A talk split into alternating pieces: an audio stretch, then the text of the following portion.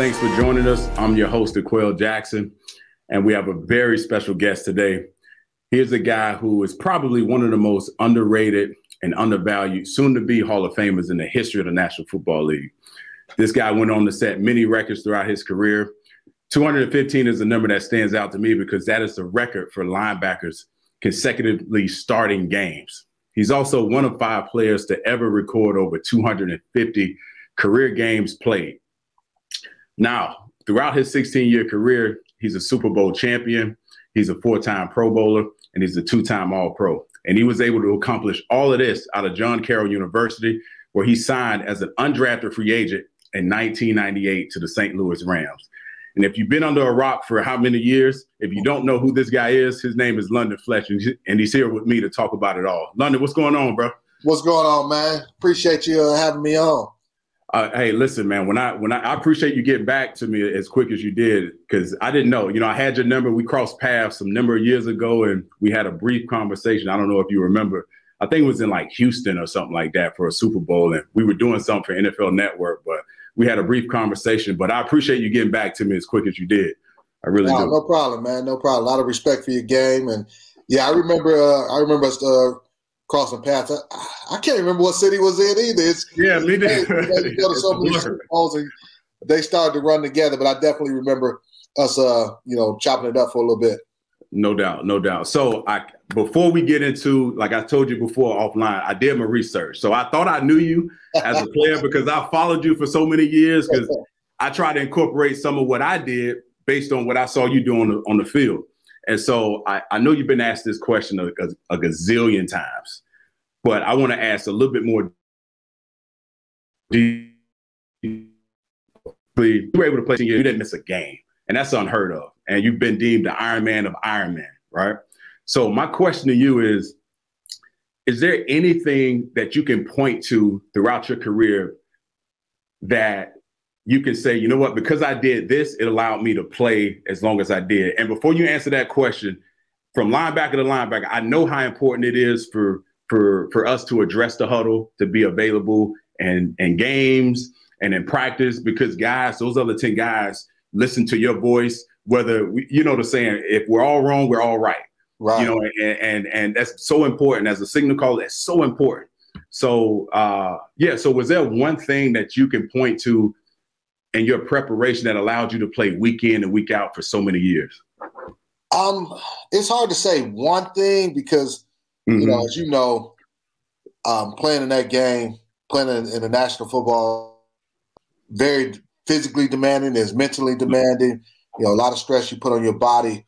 Um, you know, I was fortunate not to have any type of catastrophic injury where, you know, um, usually guys that do everything in their in their power to, you know, they train right, they eat right, they do all the things, right, right, they study, and then they get some, you know, crazy uh, injury. Somebody runs into their leg, falls into their leg, right, right. knee out, or um, things of that nature. I never had a situation where um, I've had guys fall into my legs and things like that. Where I think part of it is, um, you know, as me spraining the knee was the way I was built as opposed to somebody else tearing the ACL or something like that. Right, so, right, right. Um, I would say how God, the way God made me, especially in the lower yeah. half. right, right, because because it takes a, it, it, takes an incredible amount of luck, preparation, God given ability, and and prayers out the wazoo.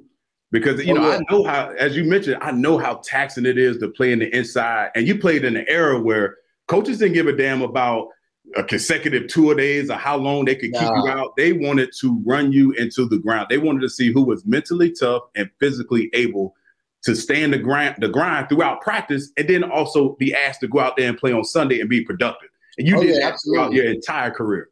Absolutely. Um, you know, it's uh the, the way the game is played now, definitely not as um physically demand physically demanding, especially in training camp. I can remember when I went to the Rams in '98 Dick Vermeil was the head coach, and and we used to have real two a day practices. When I talk about real two a day practices, it's uh practices were three and a half hour long, uh, full pads every practice.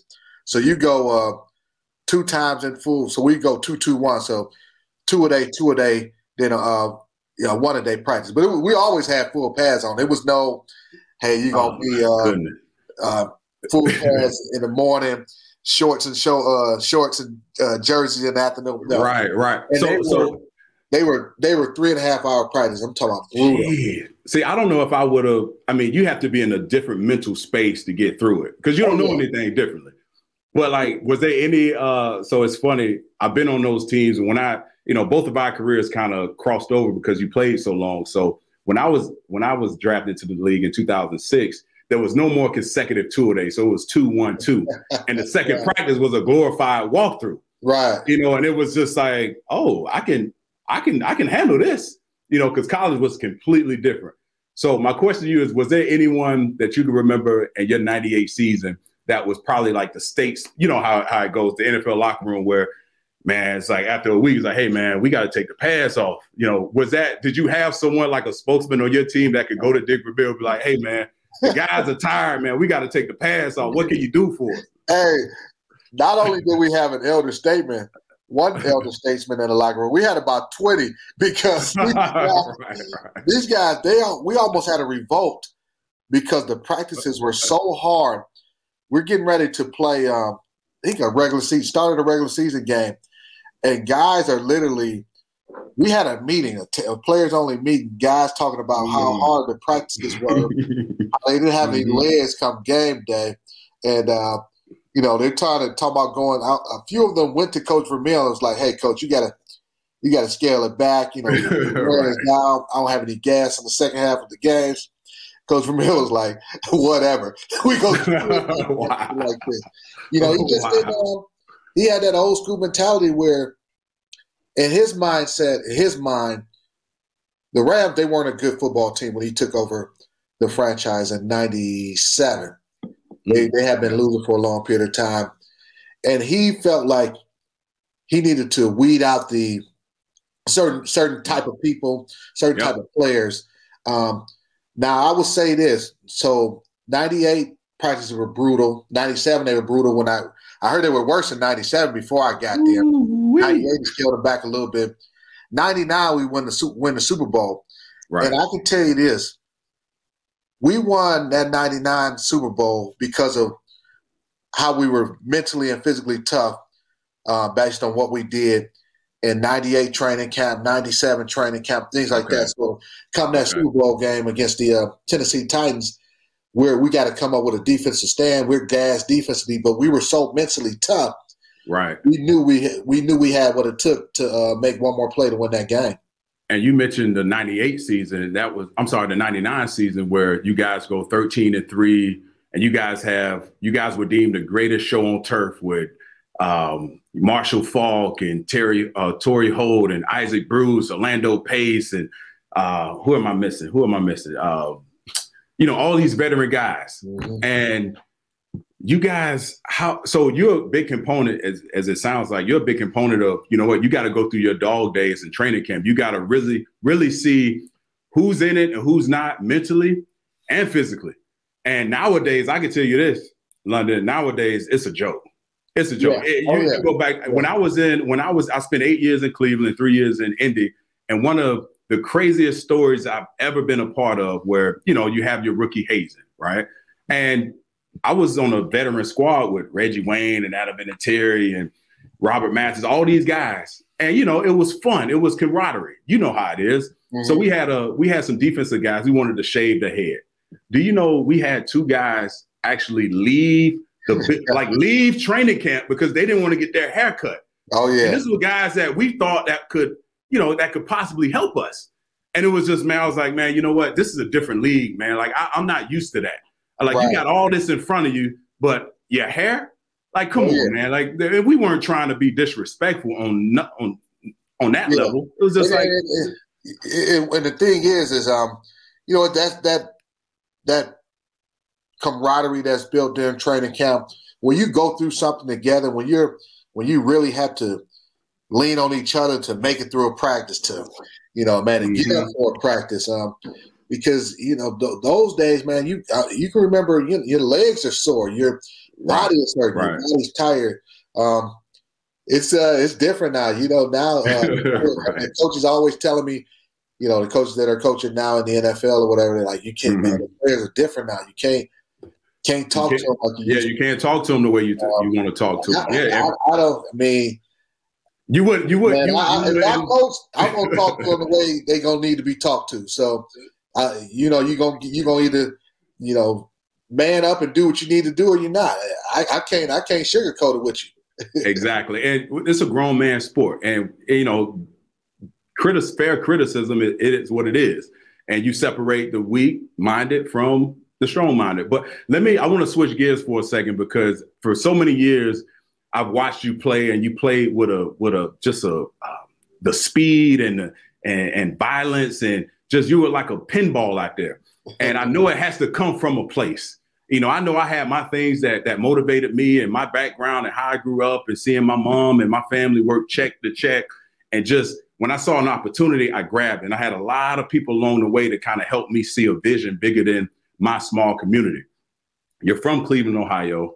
And as I was doing my research for the program, for the show here, I realized that, you know, you didn't come from, you know, this, you you came from some a rough background. You came from a place that during that time, you know, Cleveland was heavily infiltrated with drugs and gun violence and what have you and so forth. Can you put into words what your childhood was like? I just want to take a step back to give our listeners and viewers some context of who you are and how much you had to overcome. You know, as um, growing up in the inner city of Cleveland, like most inner cities, you're gonna have your your issues, your challenges. Um, you got your you got your crime. Um, where I grew up, man, I walk out my front door, and it's uh, you know, it's, it's survival of the fittest. Um, right, you know, right. For the most part, I mean, a lot of um, right. you know, around the corner for me. I mean, it's just many of people didn't make it home that night. Um, you know, a lot of violence, a lot of drugs. Um, so uh, my sister, she was she was murdered when I was 11 years old. Uh, you know, she was only 18. She was she was um, uh, murdered at um, raped, left dead, stabbed stabbed to death by some tr- railroad tracks. Um, she oh, she had um, got into the uh, fast life, and um, mm-hmm. my older brother he was into the selling drugs and doing drugs, and mm-hmm. um, my mom she had she had a, a, substance abuse problem as well with drugs. Mm-hmm. So I grew up dealing with a lot of different challenges and, and um, things that really, if you if you aren't focused, I could have I could have went a whole nother direction. Right. Um, right. I use their situations as motivation for me. Mm-hmm. Um, you know, I didn't want to be, do um, the things my brother was doing. I I wanted to bring a, a smile to my mom's uh, face because I knew, you know, the pain and the hurt that losing a daughter what that caused her.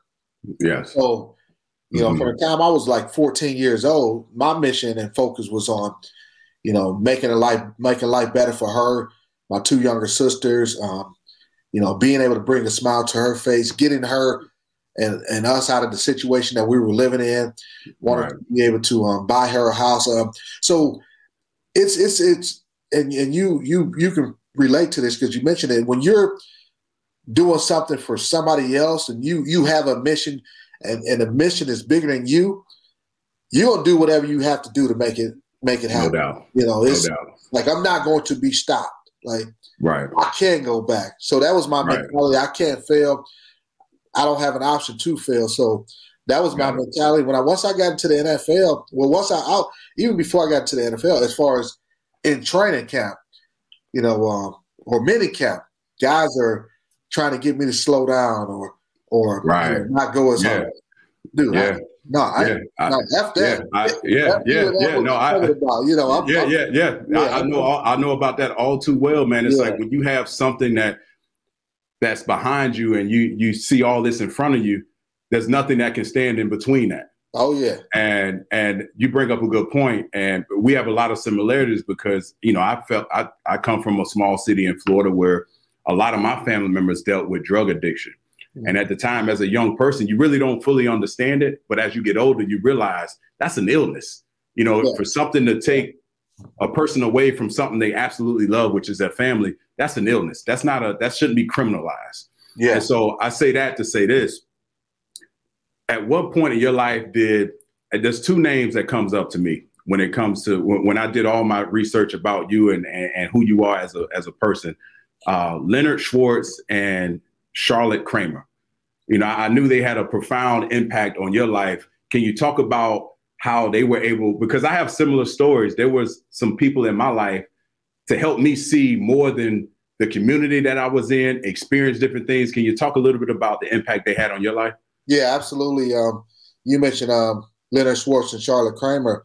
So these were these were this was a wealthy Jewish couple mm-hmm. um, who adopted our sixth grade um, graduating class. Now, the inner city of Cleveland, it's it's like seventy two, um, and lower income. These are special people to do that. Yeah, yeah, absolutely. She, uh, Mrs. Schwartz, I mean Mrs. Kramer, she grew up in the neighborhood. Now this was back in when the neighborhood was predominantly was all white. So right, you know, right. years later, she was um, a guy named Eugene Lang out of New York, New York City, started an I Have a Dream Foundation. It was called I Have a Dream Foundation, and he promised these kids, "Hey, if you graduate high school, I'll pay for you to go to college." Wow! And um, through that, through Mr. Uh, Mr. Lang starting that, Mrs. Kramer adopted that program. She bought one, bought brought a program to Cleveland, and okay. she adopted our our 72 um, 71 kids um, graduating from um, sixth grade that year. Out of those those 71 kids, I would say less than 20, probably close to 15, actually really took advantage of of the opportunity because that's impact. yeah, because you have so much. We had so many things that we were dealing with. Um, oh, you know, teens getting pregnant at an early age. You know, the right. drug selling. You know, a lot of my friends getting involved in selling drugs, crime, dropping out of school, whatever the things may may be. But what they did for me and for us is they showed us something outside of our environment. They would take us right. to different. Um, I heard you went to an orchestra for the first time. Orchestra. I fell asleep, but it, they, they, they gave me that uh, that experience. Um, my first nice restaurant was was when uh when they took me and and, and right. you know, I'm talking about you know white collar, white table. right. You know, I said I want I, I wanted a char grill steak. I didn't want a char grill steak actually. what it looks like. And so they gave this char grill steak out. I'm like, hey man, it's too dark. This thing. you know, so I realized that's how that's how it goes. I, um, I can relate. yeah, so she, um, Mr. Schwartz was my personal mentor. I mean, he they helped pay for me to go to uh, to a private um, high school, which was above and beyond what they were supposed to do. Right, um, right. Help me, help me with apartments, living, living situations, doing things that above and beyond what they had already committed to to everybody else, but just sure. really um, impactful and and it's without a doubt that you know by them helping me and showing me different things and and really challenging me and holding me accountable when I wasn't sure. doing the things I need to do in the classroom and hey you know not letting me run game on them um, right, you know, right, right, really holding me accountable that I'm that I'm the person that I am today. That's amazing. That's amazing. I can relate. I had a you know I haven't shared this with many people, but when I was in high school my grandparents pretty much took care of the grandkids. So I was the second oldest of five or six grandkids. And I had a best friend at the time, which was a white guy. And, you know, and we always would hang out every weekend and to the point where his family became really good friends with my grandparents. And my senior year, I ended up living with them my senior year of high school. They bought me a car uh, they they you know to your experience like we went to restaurants different experience outside of what i was ever used to. And it gave me motivation to keep pushing forward. I always made good grades but it was just something that they gave me or showed me that just gave me the fuel to keep going. Right yeah. so yeah so i can relate to that. I i, I appreciate that story you you sharing that. So uh so i did realize so i'm a huge basketball fan right? And i and i know in high school I read someplace that uh, that uh, you actually went to St. Francis College in, in Pennsylvania on a basketball scholarship, and you only played what was it, high school football one year, your senior year. Yeah. Is that is yeah. that correct? Yeah, that's correct, man. I was a hooper. Like, oh my good. I, I, used to before you. So I used to. I love basketball. but I was not I was not a scholarship high school got college guy any of that. I played AAU all my life, hoop it up tournaments back in Florida back in the day. I used to win them all. But like you actually, you know, you were super athletic you know, I, I, watched some of your videos. They were grainy. They were a little grainy though. Uh, yeah, yeah. yeah. hey, no, you got to think. That was, that was back in the nineties, early nineties. so it was amazing to see. It made sense to me when I realized, like, damn, you were a hooper before. So you go to you you transfer from St. Francis, you go to John Carroll. You're the Division three Player of the Year, and you know.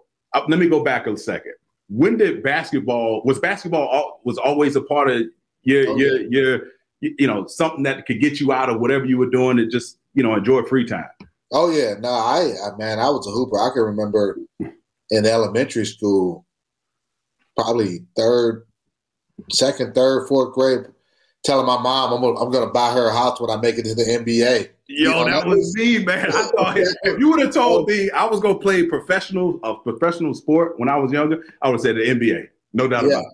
Yeah. NBA. Yeah. So, oh my uh, goodness. Yeah, man, that was that was my thing, man. It, it's crazy because a lot of my family members they didn't even know I played football until I was actually in the NFL. Um, like, they said, "Hold on, um, they call me Bam. They're like, Bam play football? Like, like or even people um, like that didn't necessarily know that I played at John Carroll because you know we weren't on we weren't Florida, we weren't on television. And you played for both sports, right? You played football. I played both sports in college, but um, again, I went to college on a basketball scholarship initially to St. Francis. Wow. So they're thinking, hey, I'm still playing basketball. And then when I transferred to Carroll, I'm playing both sports and you know, we're not on we're not on national TV, we're not on local TV, uh, regional right. TV. So if you weren't like in my immediate friendships or, or family, you didn't even know I was playing both sports. Um, and then next thing I know, they next thing they know, come '98, they're watching a, a Rams game. And it's like, hold on, London Fletcher, bad, bad football. right. Yeah, man. Um, right. You know right. that was that was my deal, man. I love football, uh, basketball, and I thought I was uh, I had I had offers to go to to play Division One football out of high school. Even out was it Bowling Green interested? Northern Illinois, those teams wanted you to play yeah, both. Yeah, both sports. Northern That's Illinois, amazing. Yeah, Northern Illinois. They they offered me a basketball scholarship, but um, they had guys who uh, uh, one guy was playing both. Said like, hey, if I come there, I can play both. Bowling Green recruited me in both sports, but the um, basketball scholarships was uh, was taken by Antonio Daniels. He ended up being a number four pick in the yeah, in the yeah, um, yeah, yeah. Okay, we both played okay. point guard back the same year. So we, they, you know, he was six four point guard. I guess they saw something right, right, him. Right. So, and you were probably uh, more athletic than him, you know. Yeah, exactly. So once they uh, once the basketball scholarship wasn't on the table anymore, I wasn't interested in going to Bowling Green just to Got play it. football. So Got it. Um, I was dead set. Uh, my heart was set on playing playing Division One basketball. So, um, and I, I, took that football that basketball scholarship. I didn't play college football. I didn't play football again until what essentially was my third year in college. Wait, what?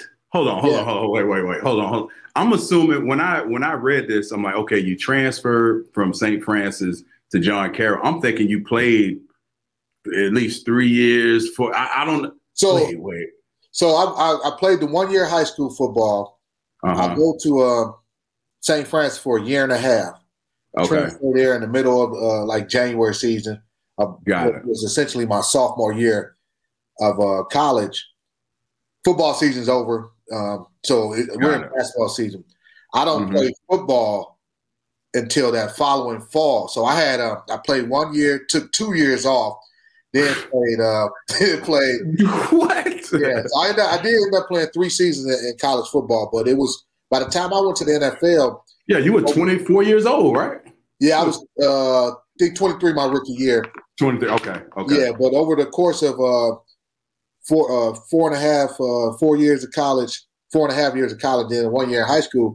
Over the course of four and five and a half years, I'd only played um, four years of football by the time I got to the NFL. Four seasons oh, of football. So, so to piggyback off of what you just, so you you have a limited amount of football experience. However, that 98 season and so forth, and throughout your 16 year career, obviously, I mentioned in the intro, you made the Pro Bowl four times. And there's a huge, and I want to break this down for people who don't, because we understand the thing I'm about to talk about.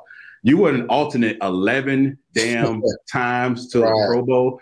Yeah. Before before I ask my question, when so the format obviously has changed over the years, and when I was making plays, and I thought when I was becoming an alternate, it was AFC, NFC, and I was always the third linebacker behind Ray Lewis, the two starters. Yeah, the Ray Lewis, Ray Lewis was a fixture, and then whoever else like Derrick Johnson and other guys yeah. would, yeah, and I was else. always the third guy. So I was an alternate maybe three seasons. Yeah, and it was like after the second one, you think like, okay, I know, I you know, all right, I I, I established myself, and then I realized like, wait a minute, this when I started realizing the business side of football. I was in Cleveland.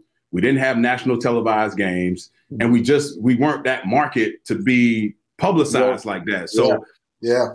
How did you deal with? How the hell did you deal with eleven seasons of just because players from player to player, linebacker to linebacker, anytime when I when our careers cross paths, if we were playing a team, an offense that you had played the previous week, like I was watch, I was studying you. I was watching you. How you yeah. how you would play downhill and and and just be active like crazy. So as a player standpoint, we always gave you you were always the top dog. How did that affect you mentally, man? To keep going after two or three, it's like, God, nah, like, yeah, man, nah, like what? That's, when you, it, no, I was pissed off, man. I was heated. I'm still heated. Like, when you, right, right. feel mad about it, you know. Um, and you you you you you touched on it because you've had you went to one Pro Bowl and mm-hmm. there were years where you know you could have you should have been a Pro Bowler, uh, mm-hmm. starter, whatever the case may be. But right, first and foremost, the market matters when you're what no team, what market you're playing in. Bigger cities, no uh, doubt, they're going to be on more national games. It's just the way it is. Um, winning matters. Yeah, you'll see the teams that are winning the most. They're going to have the most Pro Bowlers, and not not all those guys are deserving to right. be Pro Bowlers because it might be somebody right. who's who's on a team that that's not doing as well, but has outplayed somebody else who who made it because you know, but they didn't make it because hey, they happen to be on a team that's winning. Um, right. Right. You know, I, start, you, I, even, I, I even started watching. You know, and I wasn't that guy to like follow my stats like that when I played. But when I realized I wasn't making it, it made yeah. me dive into. I was like, okay, who's making it over me? And let me look at their stats and compare don't mine. Don't even compare. Don't even. Yeah. Don't. And even I was like, what is going? And so man, that's I, when I realized, man. It's like, go go ahead, you got it. I, I had uh, we played uh, my first year in Washington, 2007. Mm-hmm. I, I had a great season. Um, can't remember the numbers I put up, but you know, always a bunch of tackles, interception. Mm-hmm. We were top. I think we were top ten defense. Uh, you know, one of the top defenses in the league. No doubt. And uh, I'm all, I make alternative gear. So we play Seattle in the uh, playoffs. Now Lofa, yeah, I know Lofa. Yeah, Lofa made the Pro Bowl over me that year, and I'm watching Lofa. no, you know he's had a good year. Well, yeah. So Lofa comes up to me after the game. He's like, "Man, London, you should have made the Pro Bowl over me." Like he, oh, like, man. I'm like, man, I uh, I appreciate it, man. I know, man. I, you know, like he even realized, like, dude, I, I, I played good, but you played great. So, but you, but you know what, man? It's like if that were me, like I even, yeah, I've never told this story before. So I, there was my second or third time I was, um, I was an alternate. I reached out to Ray. I'm like, hey, I was like, fuck it, I'm gonna do it. I'm gonna, I'll yeah. do it. I was like, hey, man, is there anything that I can do any trip you want to go on that I could pay for to let me slide in that Pro Bowl. You know what I mean? And I and I should have right, done right, it. Right, yeah. You know, I should have done it, but I was like, uh, I, I, don't want to look back 10, 12 years from now yeah. and say I didn't do it. So I did it. And his response was legendary. He was like, Young Buck, your time will come. And I was like, okay, I need to work harder. I need to work harder because he was, you know, regardless one of the best to ever do it. And listen, we had a, a, friendship, uh, you know, like that. So I appreciated that. But when you stack up your numbers, I went back and, you know, now I'm a numbers guy. Like I, I follow it all. When you stack up your numbers compared, so there was three guys that I try to emulate my game off of. Ray, Derrick Brooks, and yourself for different reasons, right? Yeah. And when I stacked up all three of your numbers, you and Ray, Ray, some people say arguably he's the best linebacker to ever do it. Right. Yeah. That's up for debate. But when you stack up your numbers compared to him, games played, uh, you know, you guys are, you know, roughly around the same, 220 some odd games played. You look at interceptions, you're uh, he's at 31, you're at 25. You look at tackles, he's over 2,000, you're over 2,000. Um, forced fumbles, you're at 19, he's at nine. I mean, the lit, it's so similar. And the fact that, and I don't want to rough in it, the fact that you've been eligible to be in the Hall of Fame since 2018, and yet you've been a finalist pisses me off. I, I have a problem. I haven't even been a final. Like I haven't. Right. I was like, what? yeah, that yeah, is mind blowing no, to me. Yeah. No. When you when you look at it, and you is you think exactly like I think, and it's probably because you you've had the similar experiences where um, the numbers say the numbers are what they say, and mm-hmm. Ray is arguably the greatest linebacker, greatest middle linebacker to ever play the game. Let me, let me, let me can I interject for one second? I'm gonna Go tell ahead. you why. I'm gonna tell you why. And this is linebacker to linebacker talk. There's things that when I realized as I got older, obviously we talked about it before, market, winning, national televised games, all that matters. With Ray, Ray to me, why people consider him the greatest ever do it, and myself as well, I could be in that category because he he was the trifecta, right? Like he he would he had the charisma. It was the charisma piece and the showmanship, and that and a lot played. of us like and, and, he and he and he did everything on the field to yeah. kind of make it come full circle.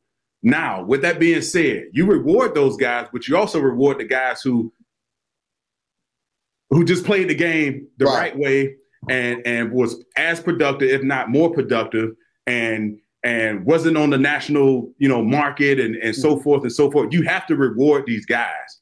And I'm a huge component of the, the way you played the game. And, and first battle game, no doubt. I know your time will come, but I'm interested to see like what how how how has London Fletcher dealt with that over the course of the year? I feel like you're still being underappreciated. No, yeah, absolutely under underappreciated, uh, disrespected. Um, again, like I was um, touching on with Ray, you know, Ray was phenomenal. Like you mentioned, you would study guys when you were playing, study team. You know, I'm watching. If we're playing a team, I'm watching. You know, see what Ray did against them. How did they mm-hmm. attack mm-hmm. him? How he take do these things? Um, I'm watching him, studying him. You know, phenomenal guy, phenomenal uh, football player, phenomenal career. No you know, definitely deserve to be first ballot Hall of Famer, and all that. Well, when I um, when you look at myself, you're not comparing me to just any other mm-hmm. player or any other Hall of Fame. My numbers compare to mm-hmm. the what some would say. You had a harder route. You had a harder path. The greatest middle linebacker ever, and the fact that I've I haven't even gotten to the semifinalist in the Hall of Fame. You know, and this is my uh. That's you know, criminal. I've been on the ballot three years, I, I guess. And I haven't even got past the first wave. That right there is mind-boggling, head scratching. Oh um, my goodness! You know, you it's it's it's uh again it comes down to um where you play, you know, mm-hmm. this name recognition, all those types of mm-hmm. things. You know, if right. I when I got to Washington, I realized what playing in a big market does mm-hmm. for you. Um, yes. You know, we're we're on a ton of national games. Yes. I wasn't playing any different when I was in Washington. I was then I played in Buffalo and St. Louis. Get the fact that where more people are seeing me, more people are, you know, we got more national games. So now mm-hmm. I'm finally starting to reap the uh, reap the reward, the fruits of my labor that I should have re- reaped well before I even got years ago. Right. So right. It's um the the I think there needs to be a change in the way um, the Hall of Fame voting is done, and, yeah. and the voters they have a tremendous uh, tremendous job. It's it's tough because yeah, no doubt you're you're asking them to to um, just select five players, five modern era players each year to um, you know be selected to the uh, elected to the mm-hmm. Hall of Fame, and then you you've had you know tens of thousands of players who've come and played the game of football and played it at a high level, pro football, uh, Hall of Fame level, and you know it's still less than 400 guys who are in the Hall of Fame. Um, there needs to be a change. Maybe you look at mm-hmm. you know the the how they go about you know the voting. Maybe you look at um maybe a baseball type way or or yeah, or go back or and NBA. I, I feel, yeah, yeah, yeah NBA, I feel like NBA there should be. Um, if, if, you go back and ask O linemen, your, your opponents who played against the top players, there needs to be a vetting process. Go talk to the players. Well, they, they do to, that. They do that, but it's just it's hard because you only allow, they're only allowed to put in five players, five modern okay. players at that particular time, as opposed to, you know, hey, if, if regardless of how many the class may be, if you're just saying, hey, if a guy reaches 75 or 80 percent of the vote, you know, mm-hmm. we may have a class of 10 one year, we may have a class of three one year.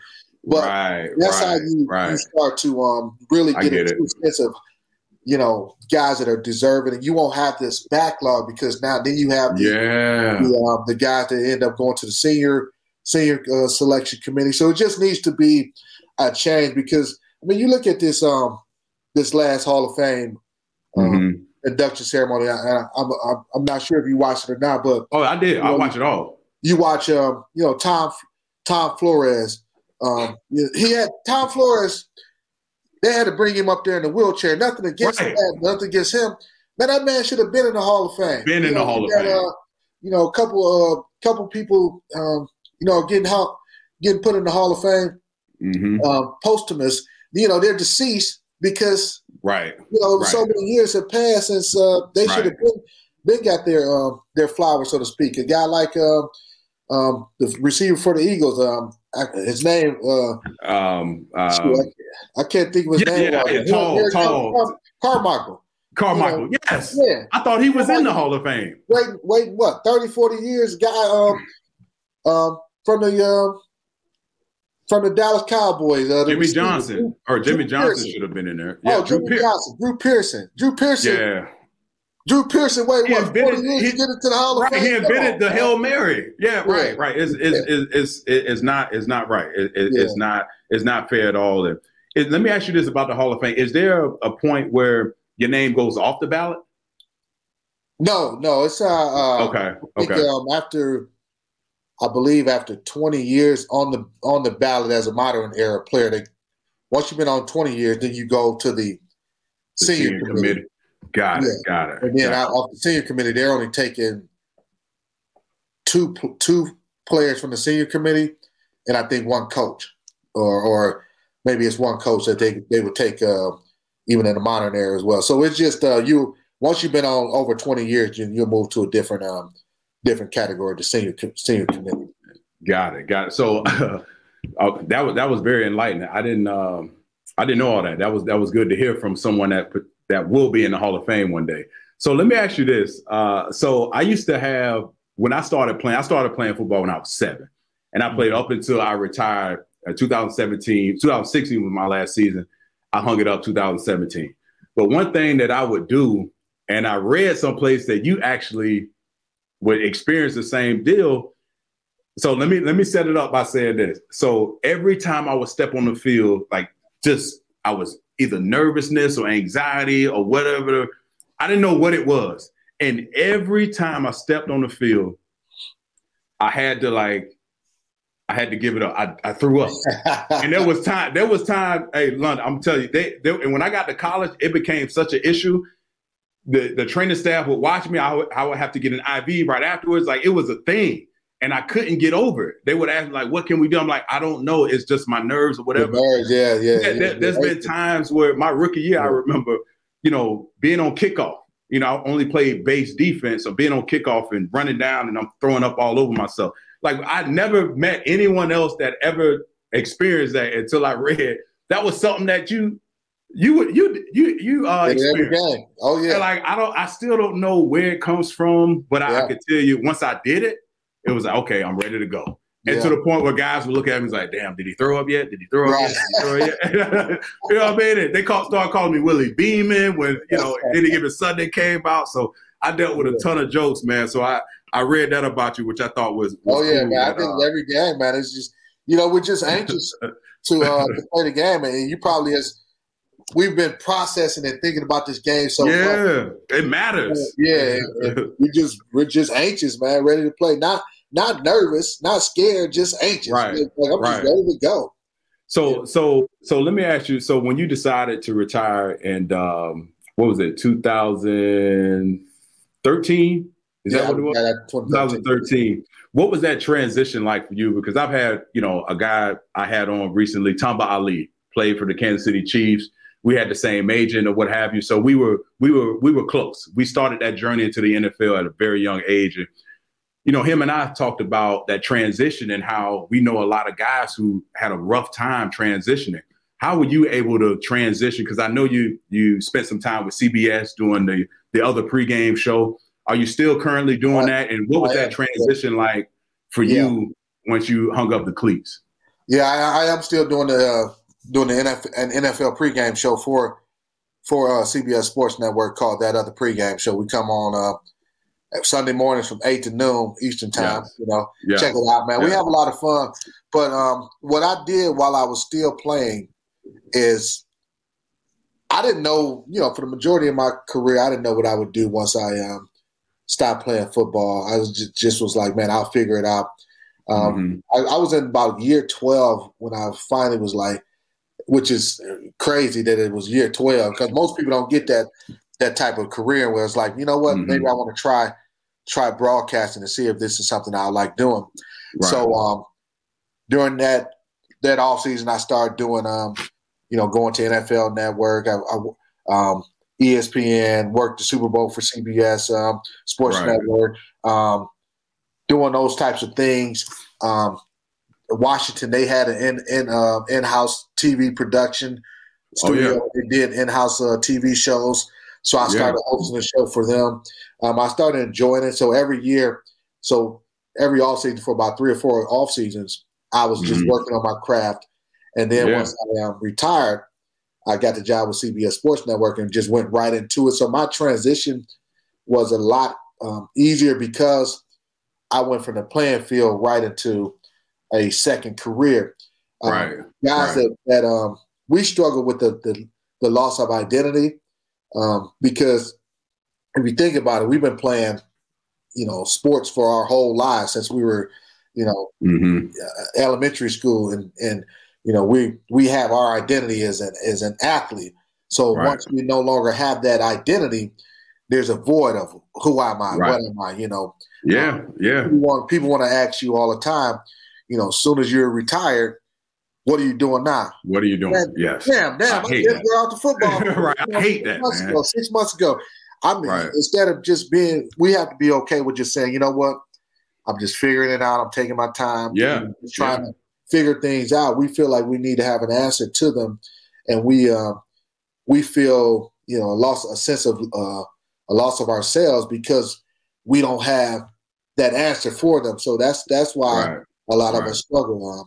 You know, it's, yeah. it's taking your time, you know, mm-hmm. figuring it out, processing things because there is a, you know, you you're gonna go through a, um, I won't call it the depression, but you're gonna go through, you know, a, a void. You know, you you lost right. something that you've loved for all your lives, and regardless of when you retire, how you go out, whether it was on your terms or on, right, you know, before you're ready to play, you're still gonna be something that you have to mentally deal with.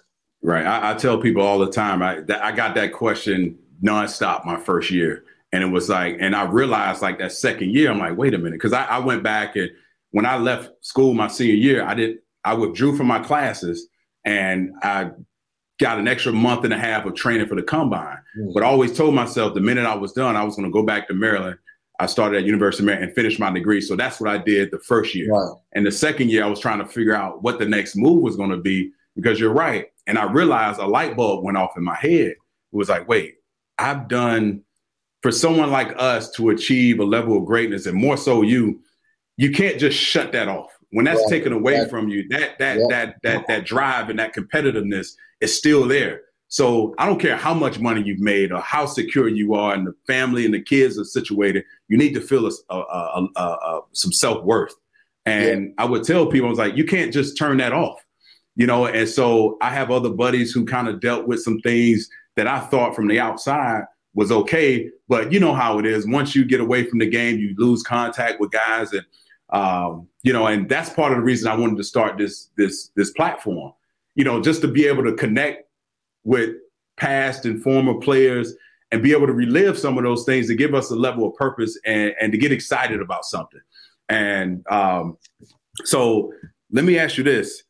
Have you dealt with any because this, in my mind, like I, I haven't done the, the whole um, NFL rundown where they go through and do all the tests, what have you. But it's something that that sticks out to me more so than anything. Is I'm with all the you know the, the news we've heard about CTE and and what really hit me was Junior Seau back in the day. And Absolutely. Just just just it became real.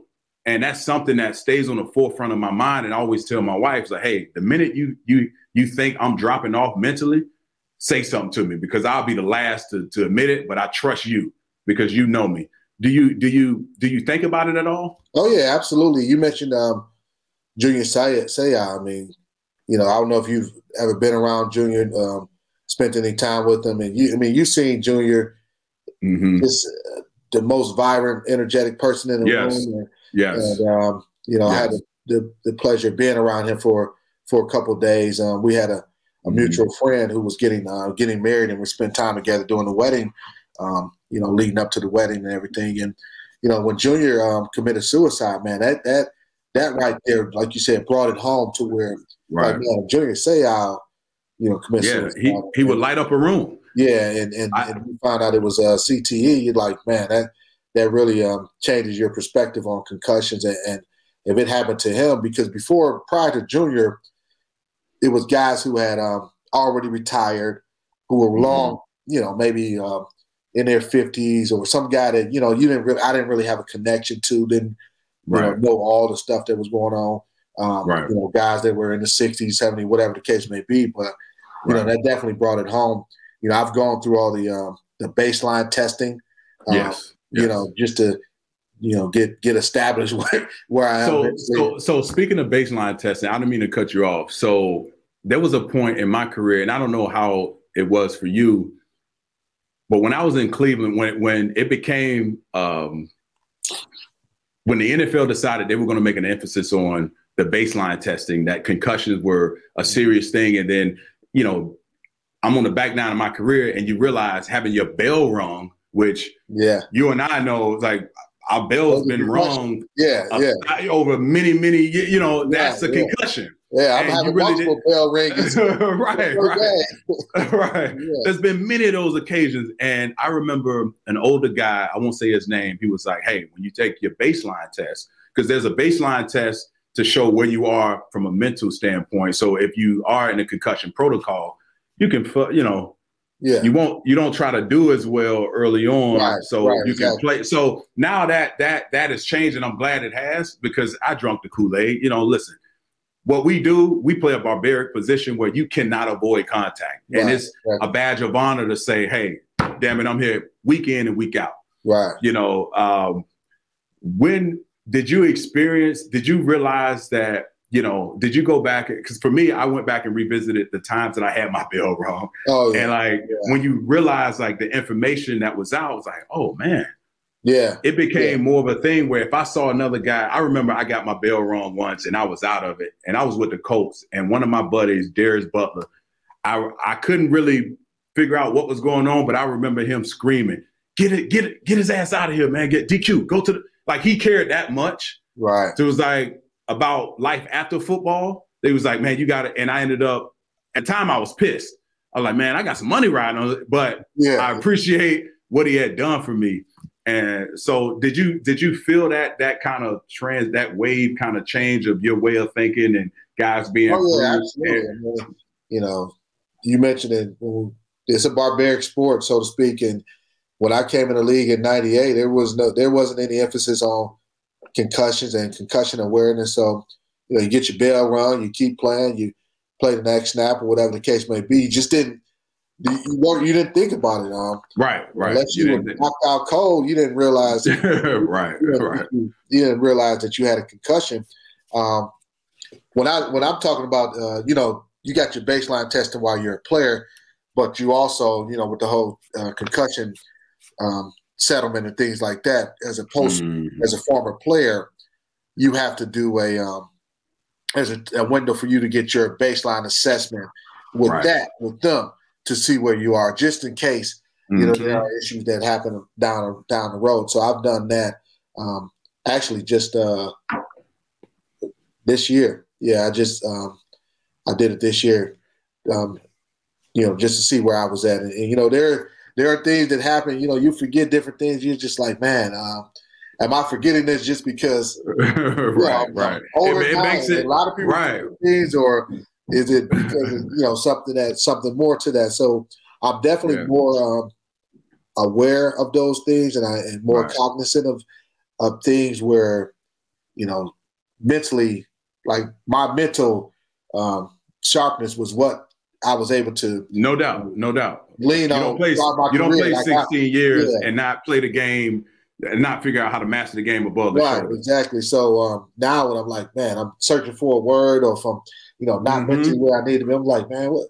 So you know, it's just uh, right, right. You know, you take your assessment and then you just you monitor it. And hopefully, and you, you know, live your life. It doesn't get worse. Yeah, absolutely. Right. So I, I want to change gears for a second before I get you out of here because I have what I call I call it my pick six. I actually random six. You know, pick six is a game changer play. Right, right, right. So actually, yeah. But before I get before I get to that, I want to ask you this, and I, I couldn't let you get out of here without asking you. I want to uh, congratulate you on making the Washington football team Ring of Honor in 2019. I know I'm two years late. Oh yeah, and also making the College Hall of Fame as well. That's big coming from a Division three school where you won Player of the Year award and uh, your senior year. So I had to say that. So I got my pick six. It's, it's okay. random questions. It's six questions. It's game changing questions. I'm, like the, I'm on like the hot seat, man. right, right, right. So it, it, it's it, it's very easy. I, I, try to pick questions that I normally wouldn't, you know, come up in in this organic conversation between right. linebacker and linebacker. So the first one, uh, question number one of my pick six: What was the first job you ever held? It could be anything. Oh man, on hell. Can, uh, can, can, can, you remember that far back? yeah, it's so like a summer job. You know, man, man, the one, the first job that I remember.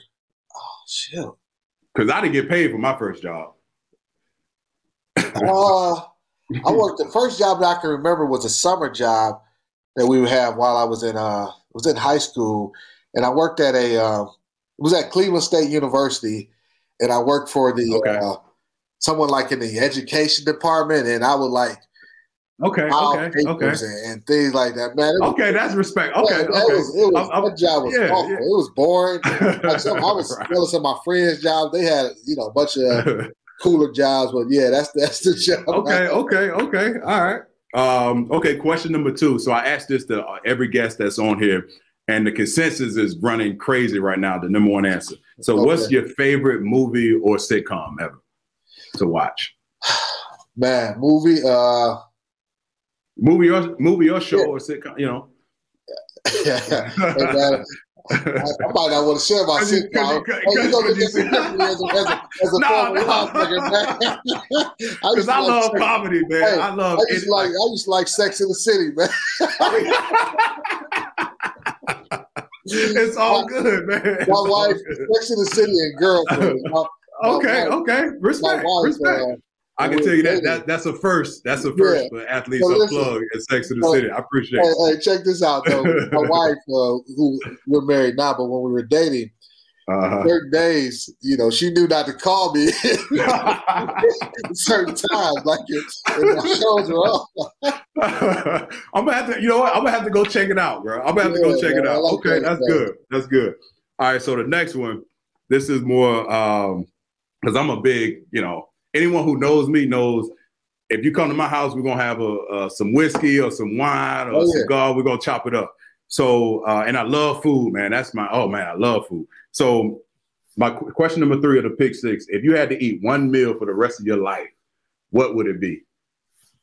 Uh, for the rest of my life, I'm a I'm a big salmon eater, so it'd be salmon. Okay, okay, okay, salmon, okay. broccoli. it's really you, you stay you you you look like you stay in shape now. I mean, I mean, I'm, I'm bigger than what I was. You know, of course. You you listen. It's your right. What you're 46 uh, years old. Hey yeah, man, it's all uh, good. If it was just one meal for the rest of my life, it'd be like salmon and broccoli and some mashed potatoes or something. Yeah. Okay. Yeah. Okay. Clean. Now, clean okay. Hey, I like a good cigar and whiskey too. I'm uh, especially okay. if I'm on a golf course. You know. Hey, listen, uh, man. Li- listen, if you ever in DC, I know you got all the plugs in DC. I'm here in DC, and some of my good friends are uh, Michelin star chefs, and they they love the cigar and the, the wine and the whiskey. So if you ever in town, man, I know you. Yeah. yeah. hit me up, man. Hit, hit me up, up, please. Yeah. All right. So question number four. Uh, I just threw this on there just because.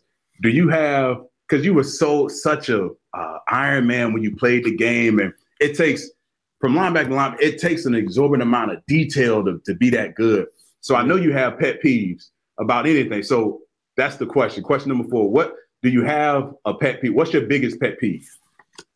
Um, lack of attention to detail. Mm, I knew it. Like man, I, I, you know, I, I just man, I know. I'm a stickler to the details, and you know, especially when it came to football. Like, if yes. you if you aren't where you're supposed to be, if you're not, you know, you don't fit this block the right way, you're not in your gap, you're not at the right depth, depth. If you're like you, yeah, man, yeah, man. I, yeah. I don't like it. I don't want a coach to not address it. If a coach, like, yes, yeah. yeah so, so let me let me say this, and I'm gonna stay on track, but I, am getting off track for a little bit. That was my. That's when I knew I was on my way out of, of Indy because I had a guy. He was actually the the, the defensive coordinator here in uh, for the Washington football team, Greg Manusky, and okay. we had a we had a relationship where, and I loved it. If he made a bag like this is practice, two minute drills or whatever the case.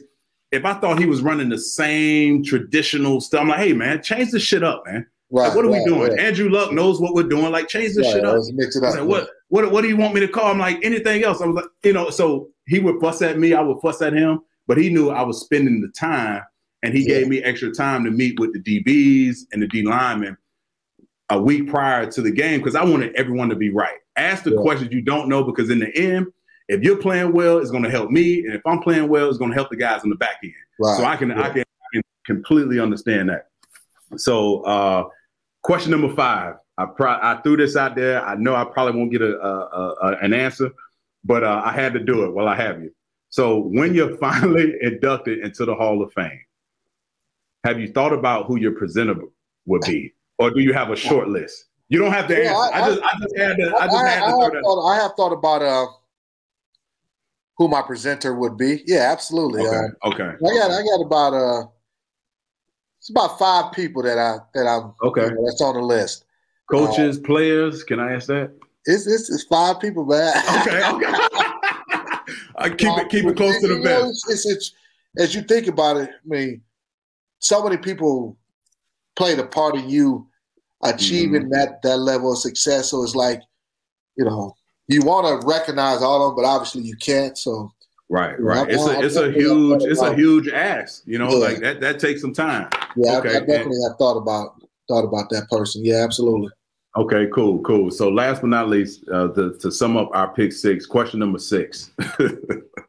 so do you did you go to prom at all in high school? I did. Yeah, I went to prom. Okay, okay. So do you remember the hottest songs out during your oh. prom?